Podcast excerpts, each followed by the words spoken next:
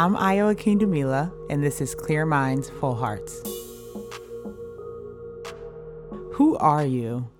I literally hate this question. It's so vague and it's so loaded. And I'm like, what do you actually want to know? There's so much in who a person is. And it's really difficult to answer sometimes. And what decides who you are? Is it other people? Is it yourself? Is it your life experiences? Is it what you've done, what you're doing, what you want to do? Even though it's hard to answer, I love to ask it. So I asked Kelly, Who are you? And this is what she said. Oh, goodness. Who am I? I am a current physical therapist in my current career. I am a retired student athlete, and I'm a daughter, I'm a sister, uh, a friend, roommate, an auntie. Those are some of my, my favorite titles, being an aunt. Yeah, I was pretty fortunate to have someone in my youth and developmental years who I would say essentially that like care more about us as people and I mean he cared about us athletically obviously because it was a passion of his but he was the one that really um, tried to focus on like you're an athlete but you are also a daughter you're also a sister you're also all these other things like this is just an aspect of your life and just a passion of yours. Who Kelly is, is multifaceted, and one of those facets just happens to be that she's an athlete. She started swimming when she was six and competed for about the next 20 years. So I have older siblings. Where we lived at the time, there was a neighborhood pool, so it was that's what we did in the summers. My mother would take us to go to the pool in the summer, and so it was you need to be water safe. Like I don't want you to drown, so you're gonna take swim lessons, learn how to swim. So and yeah, so that was kind of more from a safety component. Is kind of how it evolved. But I had older siblings that also did the sport, and then got into it a little bit more seriously and did it year round. So us, me being the third born, excuse me, I it just kind of like follows suit. So we're going to be at the pool, learn how to swim, and then this is what we're doing. Your older sisters are swimming, so might as well try the team. So I don't know if I really had a say in it when I was five, but I enjoyed it, you know. So yeah. joined the summer team when I was five, joined a winter team when I was six, and basically did year round competing and swimming from six to 25. I kind of put together that if I train hard, that I would potentially see these results at these meets. I would say probably like 10 is probably where that clicked. Okay. And then cuz I think around that time frame too is where I was introduced to other sports.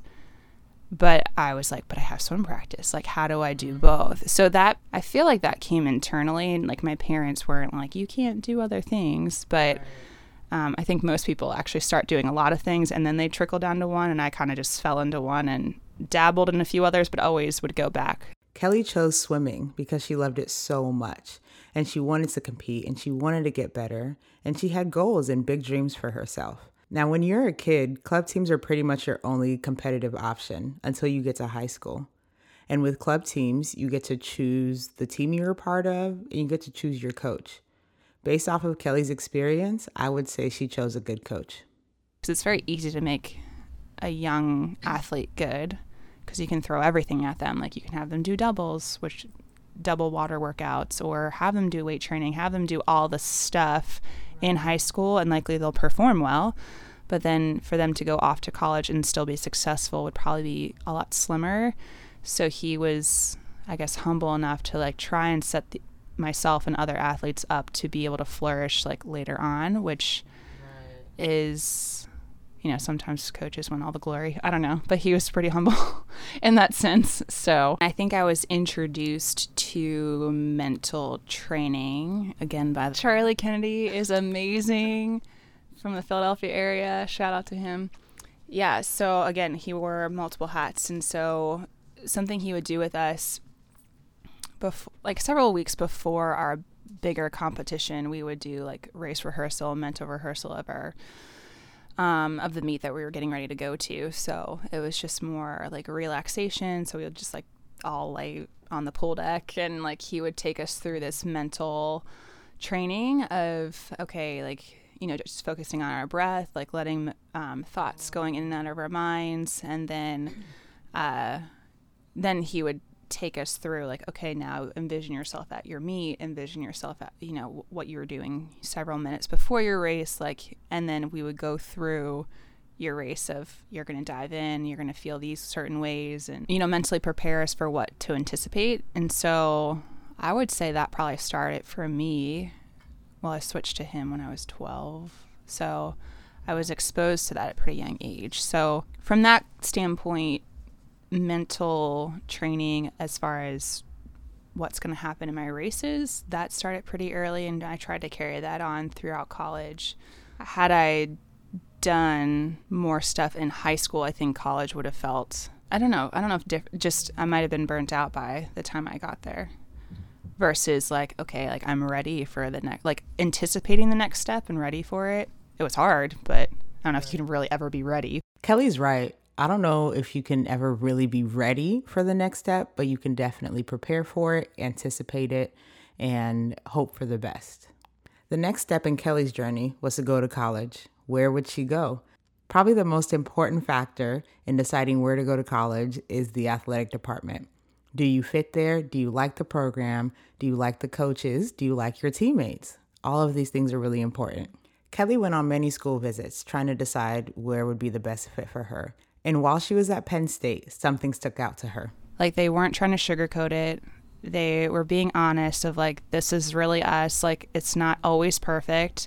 Where i think some people can like try and sell you and just say like it's all a bed of roses. And i mean they shared things that weren't perfect and people were honest. And i appreciate that about them. And uh, another concern i was like do i want to be you know it was about three hours from home. I'm like, is that far enough away? But it was actually, in retrospect, probably like the perfect distance as you go through college. I'm like, okay, there's moments where you need like a break, you need to go home. So that actually ended up being a blessing and a disguise at the time. But uh, yeah, so it initially wasn't on my radar. Came onto my radar later in the recruiting process. I appreciated what they had to share. I appreciate their honesty. I, I mean, this is also kind of like cheesy, but I do remember going to like the football game and like the chant of "We are Penn State," of just like getting goosebumps of like, okay, is this like a sign? And it wasn't even a good game; it was actually a terrible game, but it was, yeah, it was just great. I didn't even go to Penn State, but that chant is so captivating. If you've never heard it, it goes, We are Penn State. And they do that three times, and then somebody says thank you, and then somebody else says you're welcome. Basically, I know it sounds crazy, but you just have to be there. You have to see it. You have to experience it. And that helped Kelly make her decision that this is where I belong. This is going to be my home for the next four years.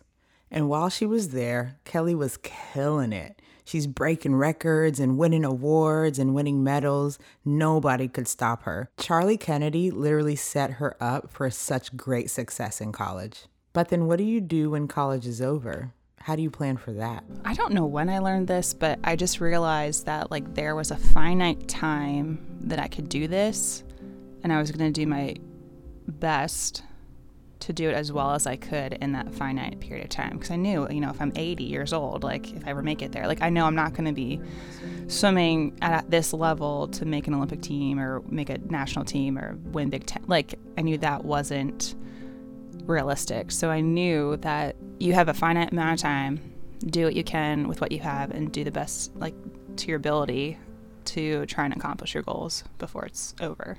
How do you know when it's over? How do you know when to stop?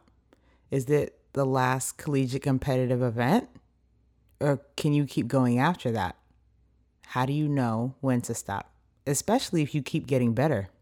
After her last collegiate competition, Kelly wasn't ready to stop. She took a little break and then decided, I love this so much. I'm going to try for the Olympics. I actually swam faster and got best times. And I was like, wow, if I can do that on like actually like a short amount of training, like had a break, like I was in a mental, like mentally in a good headspace. And I'm like, well, if I'm still getting faster, like why would I stop? So, or like fully retire. So then that was in 2009 summer of 2009 so uh so yeah i kind of contemplated it a little bit more so the way my schooling worked as well like i was actually going to be on campus for another semester so anyway, I was going to have to come back to campus. So I was like, well, if I'm going to be on campus and I've gotten faster, like why not? Like why not just keep training? That was kind of the start of the thought process of training beyond 4 years. So then I was there, you know, the fall of whatever that is, 20 2009, and then I'm really contemplating like okay, I'm a postgraduate. Like I'm not a college student or a student athlete. So I'm not training for Big Tens. I'm not training for NCAA's. Like, what am I here to train for aside from like getting faster? And so, which is great. Like my ultimate, my, that's always my ultimate goal was to get faster. But like, what were going to be my goal, like my meets, and like how do I navigate that as a now a non Penn State student athlete? So I said something like that to my coach, and he's like, "I," he's like, "That's your choice. Like, what do you want to make of it? Like, I can't make you come here." I'm like, "I know you can't make me come here. I know I want to be here, but." So then I kind of looked at the the calendar. I was like, "Can I commit three more years of my life to train for 2012, which is every four years is the Olympics, and for swimming we have uh, Olympic trials. I don't know, a month out from the Olympic Games." So I somewhere along the way decided like I'm going to commit to 3 more years of training just to see what I can do. I just have to say that is so dope. The Olympics is like the most elite arena for sports. And Kelly's just like, I think I'm good enough. I'm just going to try. And she's right before the Olympics, there are Olympic trials. Every sport has Olympic trials, and you go there first to see if you are fast enough, good enough to make it to the Olympics. And Kelly made it. She made it to the Olympic trials. So I ended up making Olympic trials in 2012. So I go to that meet. Um, I had gone in 2004 and 2008, so I like knew what the meet was about and so forth. Um, I mean, my ultimate goal was always to make an Olympic team. I knew my shots and my chances were not like in my favor. But I was like, that was always the goal.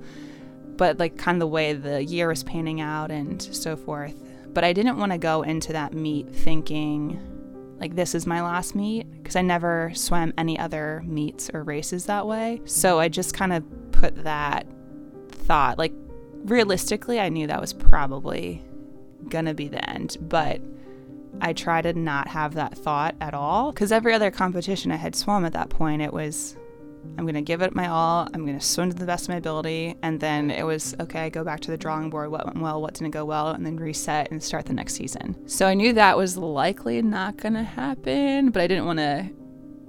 I it wasn't, yeah, I didn't want to have that thought because I'd I'd never gone into a meet with that mindset. And I was like, I don't want my last meet to be the one to try this thought process and have it go like poorly or great, or I don't know. Maybe it would have gone better. I don't know. It didn't, it didn't go that well. There's probably a whole other reasons why. But yeah, so at that particular meet, you know, I finished my ra- my one of my last races or my last race, which I didn't, you know, process in the moment at the time and I just like walked to the warm down pool and I was like, is that it? And like, you know, you dive in the pool, the warm down pool just keeps swimming. And I'm like, wow, was that it? And like just trying to wrap my head around like, okay, did you just walk away from like your 20 years of your dream or, you know, your passion and and that meet in general is just very it's a lot of emotions um because it can be a lot of people's last actually. And so people are who are coming out of retirement and trying to make another Olympic team for those who have made it before or people who are vying for a spot and they get third or and for our our sport have to be top 2 in an event to make the Olympic team. And so that like a re, um you don't see it on TV, but where the athlete zone is, it's yeah, someone mentioned like the warm down pool is like you're swimming through people's tears and it's like tears of excitement for people who've made the team or made best times or like made the meet in general. They're just ecstatic to be there or like swimming through people's tears of like you know dreams like not happening or not being able to accomplish it or you know just missing their ultimate goal or people retiring or like realizing like for me i'm like okay that was potentially it. And like kind of looking around like soaking it in and seeing these people that i've swum with like my whole career and like it was like always like a little family reunion every time you went to meet. So just different people that you would see from different you know parts of the country and realizing like okay like life life is going to change and i don't know what that's going to look like. What a way to end. Her last meet was at the 2012 olympic trials there's so many thoughts and so many emotions going on during that time. I definitely cried afterwards for sure. I, um, I th- again, it was like this conflict of, okay, I had a bad meet, and so, like, there was just disappointment with that. So like there was sadness with that, and then the realization of like, do I get to redo this? Which I, you know, I could keep going, but it's like, what am I gonna keep going for? And so I saw my coach at the time who was coaching me, and I, I don't even remember what I said to him. I think I, I might have apologized. I'm like saying sorry because like I think both he and I, we both knew that the training I had done leading up to it, like my performance didn't reflect it. So that I think just was just a disappointment. And I think I said just thank you because he was in my journey for so many years. And yeah, I'm sure in the midst of that, I was crying.